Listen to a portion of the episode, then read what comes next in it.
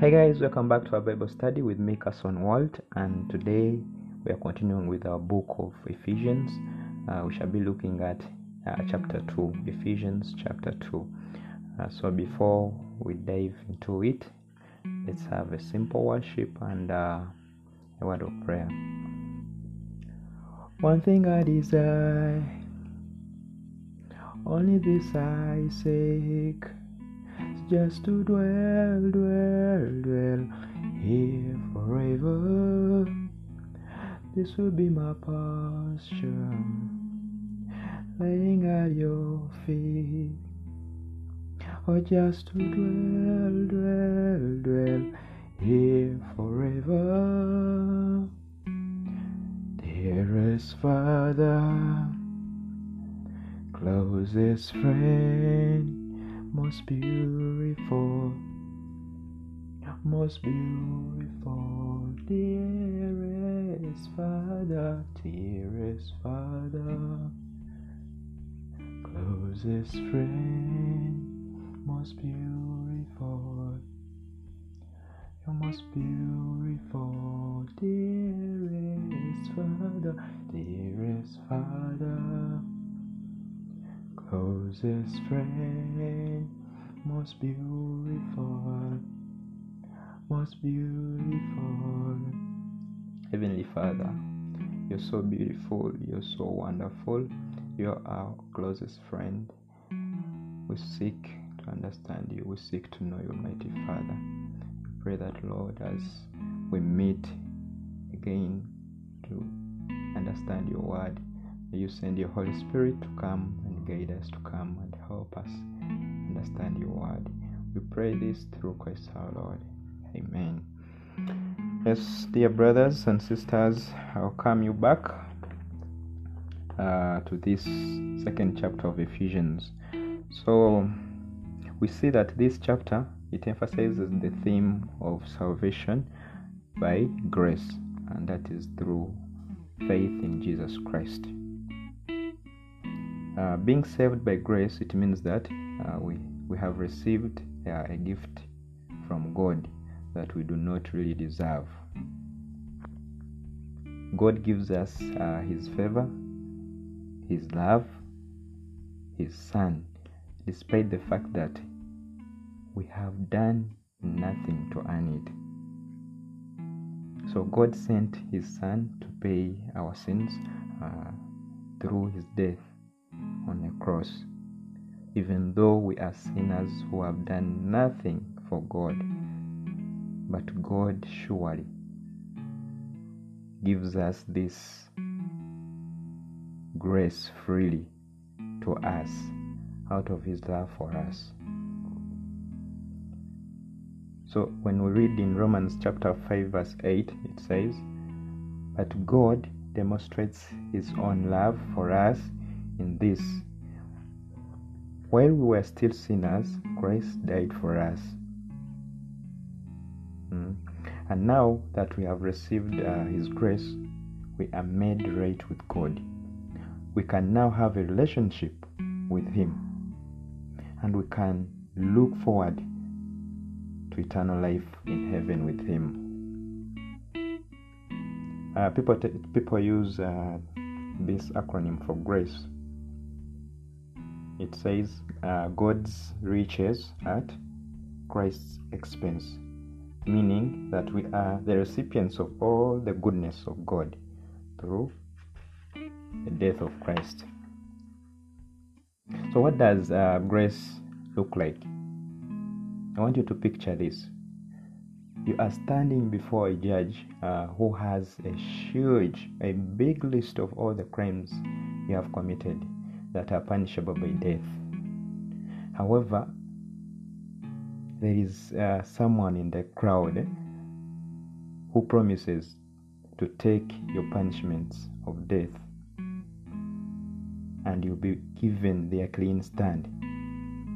So, this results in getting something you don't deserve. Imagine all the cases have been read before you, all the punishment have been read before you, but someone out of the crowd says, For me, I'm ready to stand and take your punishments. So, uh, really, this is something you don't deserve. And that is what Jesus did for you. This is what Jesus did for me. But just as you would need to accept the clean stand or that clean slate in court, which you did not earn, you need to believe in and receive this same gift from Jesus. So that is very simple. As long as you have realized you are a sinner, you are deemed to be judged, you are deemed to be punished. It's another way again to accept if Jesus is to come into your life, you should accept him because for him he came to die for you. He surrendered himself to die for you. So accepting him to represent you is another thing. It is an act of faith in him.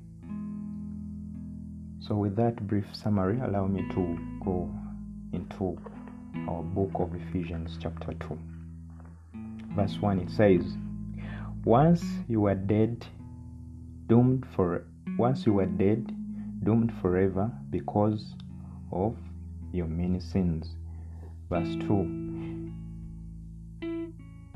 You used to live just like the rest of the world, full of sin, obeying Satan, the mighty prince of the power of the air he is the Spirit at work in the hearts of those who refuse to obey God. All of us used to live that way, following the passions and the desires of our evil nature. We were born with an evil nature and we're under God's anger, just like everyone else. So, uh, in these verses, uh, Paul first makes it clear that all people are sinners Mm? So oftentimes we fail to be that person that God wants us to be. That is sin. And oftentimes we do not live as God wants us to live. Again, that is sin. You also sin when you do when you do something when you do something wrong uh, but also sometimes you do not do something that you should do also that one is a, another sin so the way to live uh, sometimes our old way of living moves us away from god our old way of living moves us away from god uh, the old the, uh, the old life uh, as we saw Paul saying, is the way that use uh, that we all used to live. It is the way that we all used to live. So either we can walk with God or we can walk away from Him. Uh, so Paul speaks about this wrong way to live uh, in three ways. So let's have a look at them. Uh, the first one, he says, Uh, the first one uh, is when you use to copy the bad ways of people in the world, the non Christians. Uh, in the world, there are different systems. They could be political, they could be social, or money systems. So, any systems that that does not have God, that does not have God in them, uh, even the people in these systems they also don't think about god secondly uh, we see the king who rules the spiritual forces in the air. So this means uh, satan. It represents satan who is the king who rules uh, the spiritual forces of the air. He can uh, we, of course we cannot we cannot see him we cannot see them. However they are there and they work in the world thirdly uh, they belonged to the person who now controls uh, the people who do not obey god who do not obey god's rules So Paul tells us that uh, he is a spirit, and that is Satan, of course. So let's continue with verse 4. Uh, but God is so rich in mercy, and He loved us so very much. Verse 5 that even while we were dead because of our sins, He gave us life when He raised Christ from the from dead from the from the dead from the dead. It is only by God's special favor that you have been saved. Verse 6 For he raised us from the dead along with Christ, and we are seated with him in the heavenly realms, all because we are one with Christ Jesus. Uh, these verses they talk about our present life. They talk about our present life. So Paul describes uh, the sad situation of men and women. He speaks about the anger of God. But this is not the last word. Paul now writes uh, some wonderful words. He speaks about God's goodness and grace. And God wants to forgive all people. He pities those uh, who do not deserve His grace. He loved us so much, and God wants us uh, wants uh, to be kind. God wants to be kind, really, even to the bad people. That kindness comes from His great love. His great love reaches down from heaven to us on earth. Uh, God uh, raised he raised us up with Christ Jesus. Paul is not uh, writing about when God raised Christ, he's writing about us. Uh, God gave each of us a new life in Christ, and God raised us with Christ Jesus. God also caused us to sit with Christ in the heavenly places. Again, Paul writes about Christ's church, that altogether we are one body in Christ. It does not matter what our nationality is, it does not matter where, whether uh, we are men or women, it does not matter who we are, but we are part of Christ. Hmm? Let's read verse 7. Verse 7 And so God can always point to us as examples of the incredible wealth of His favor and kindness towards us, as shown in all He has done for us through Christ Jesus. Verse 8 God saved you by His special favor when you believed and you, when, sorry, I beg your pardon.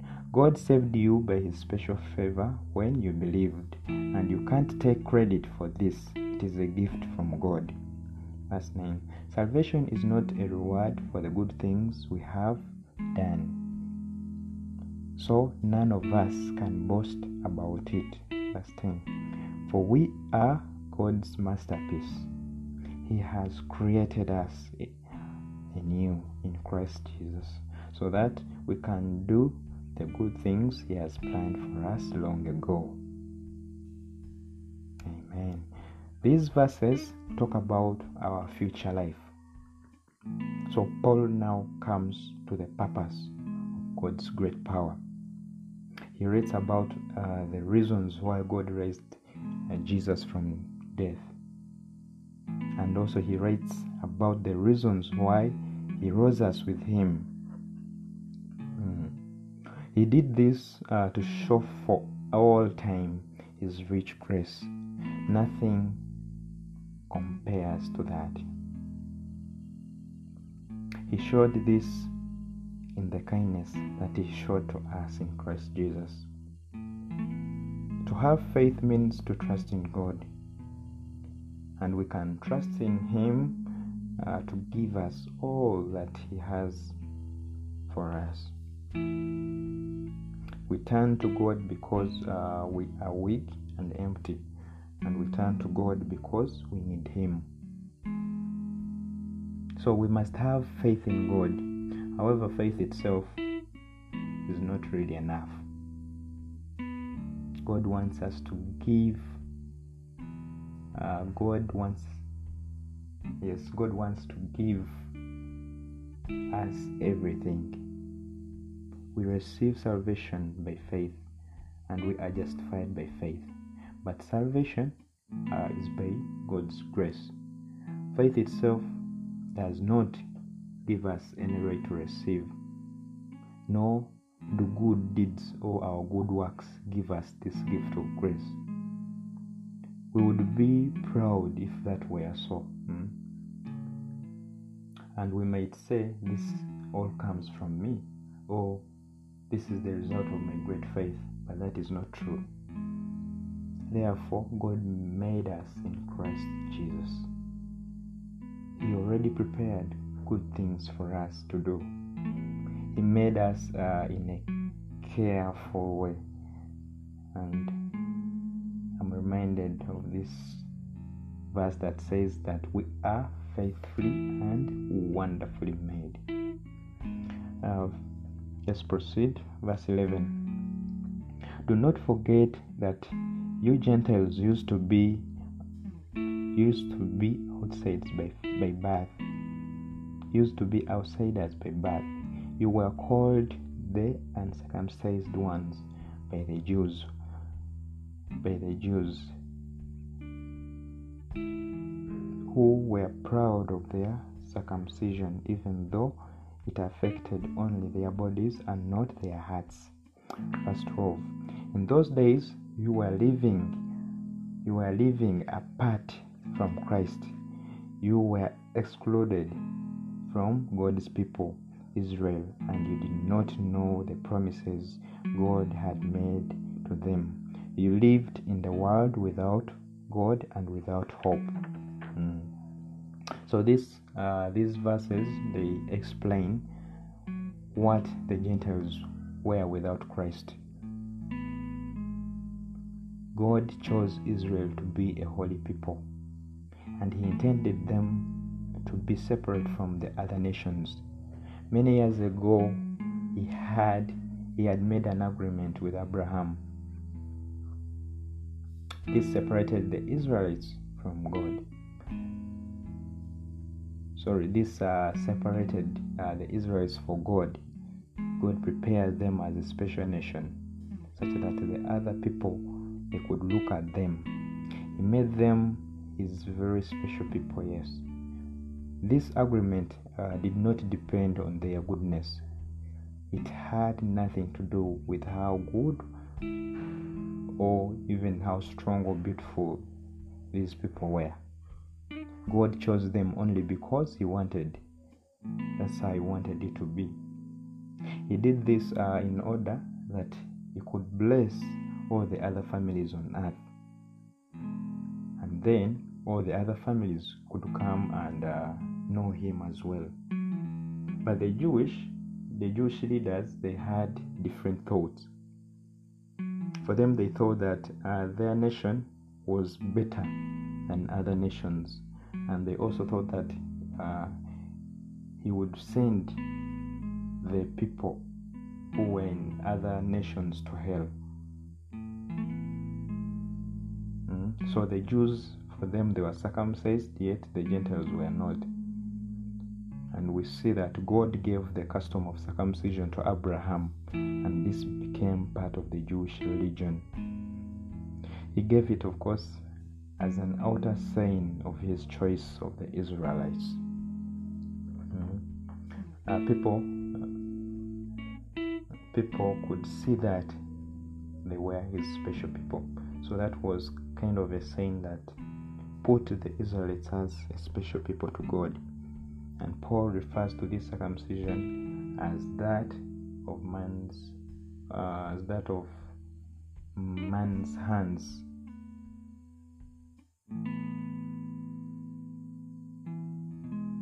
So uh, these were also actually they were physical signs which were not really important. So the Jews and the Gentiles, God calls them as similar people. They are the same. There's no difference between them. So God had planned and uh, had promised to include the, uh, the Gentiles into his family. But of course, the Gentiles, they did not know. They did not know anything about that. And that's why they lived with no hope. And Paul says in Romans chapter 1, uh, verse 18 to 20, that God shows his power, his character in creation. That is uh, in the things that uh, that people can see. Other than that there was only one way that the gentiles could see god and that was by other people. This was uh, our situation before we knew jesus as our savior and lord. We should always remember this and we should be grateful. Mm. let's proceed. Verse 13 but now you belong but now you belong to christ jesus. Though you once were far away from god now you have been brought near to him because of the, the blood of christ verse 14 for christ himself has made peace between us jews and you gentiles by making us all one people he has broken down the wall of hostility that used to separate us. Verse 15. By his death, he has ended the whole system of, of Jewish law that excluded the Gentiles. His purpose was to make peace between Jews and Gentiles by creating in himself one new person from the two groups. Hmm verse 16 together as one body christ reconciled both groups to god by means of his death or our by means of his death and our hostility towards each other was put to death verse 17 he has brought this good news of peace to you gentiles who were far away from him and to us Jews who were near. Verse 18. Verse 18. Now all of us, both Jews and Gentiles, may come to the Father through the same Holy Spirit because of what Christ has done for us. In these verses, uh, there is good news for the Gentiles, and we see coming together under one body. We can now be in Christ Jesus. God has brought God has brought them to himself. He has brought the Gentiles to himself by the blood of Christ. It was of course uh, it was like a closed door. Now it is like an open door. Everyone is free to enter. The door is open for everyone not only does uh, Jesus bring us peace, but He is now our peace. Jesus is the Prince of Peace. Isaiah chapter 9, verse 6. Because of Christ, uh, we, uh, we all have the same spirit and we can come near the Father. Mm, verse 19, let's continue. So now you Gentiles are no longer strangers and foreigners. You are citizens along with all of God's holy people. You are members of God's family. Verse 20. We are his house. We are his house built on the foundation of the apostles and the prophets. And the cornerstone is Christ Jesus himself. Verse 21. Uh, we who believe are carefully joined together, becoming a holy temple for the Lord. Verse 22. Through him, you Gentiles are also joined together as part of this dwelling where God lives by his Spirit. Uh, here we see uh, here we now see the coming together under one building. We are coming together under one building. Uh, before, the Gentiles in Israel, they were strangers and foreigners. They might live with the people of Israel, but they did not own land. They had no rights. But it is not like, uh, but it's not like in the church. In the church, they are all citizens. They are all citizens together. They are citizens of King Jesus. They are in the kingdom of God. They are also in the family of God. And all of all together they are children of God. God is their father. All are part of the church. So God built it on the base, uh, of course, He built it on the base of the apostles and the prophets. Its foundation is built upon apostles and the prophets, and Jesus Himself being the most important stone. So Christ's church is living and growing. So I hope you've been blessed in today's uh, Bible study. Allow me to stop from here and uh, we shall meet in our next uh, episode. Thank you so much.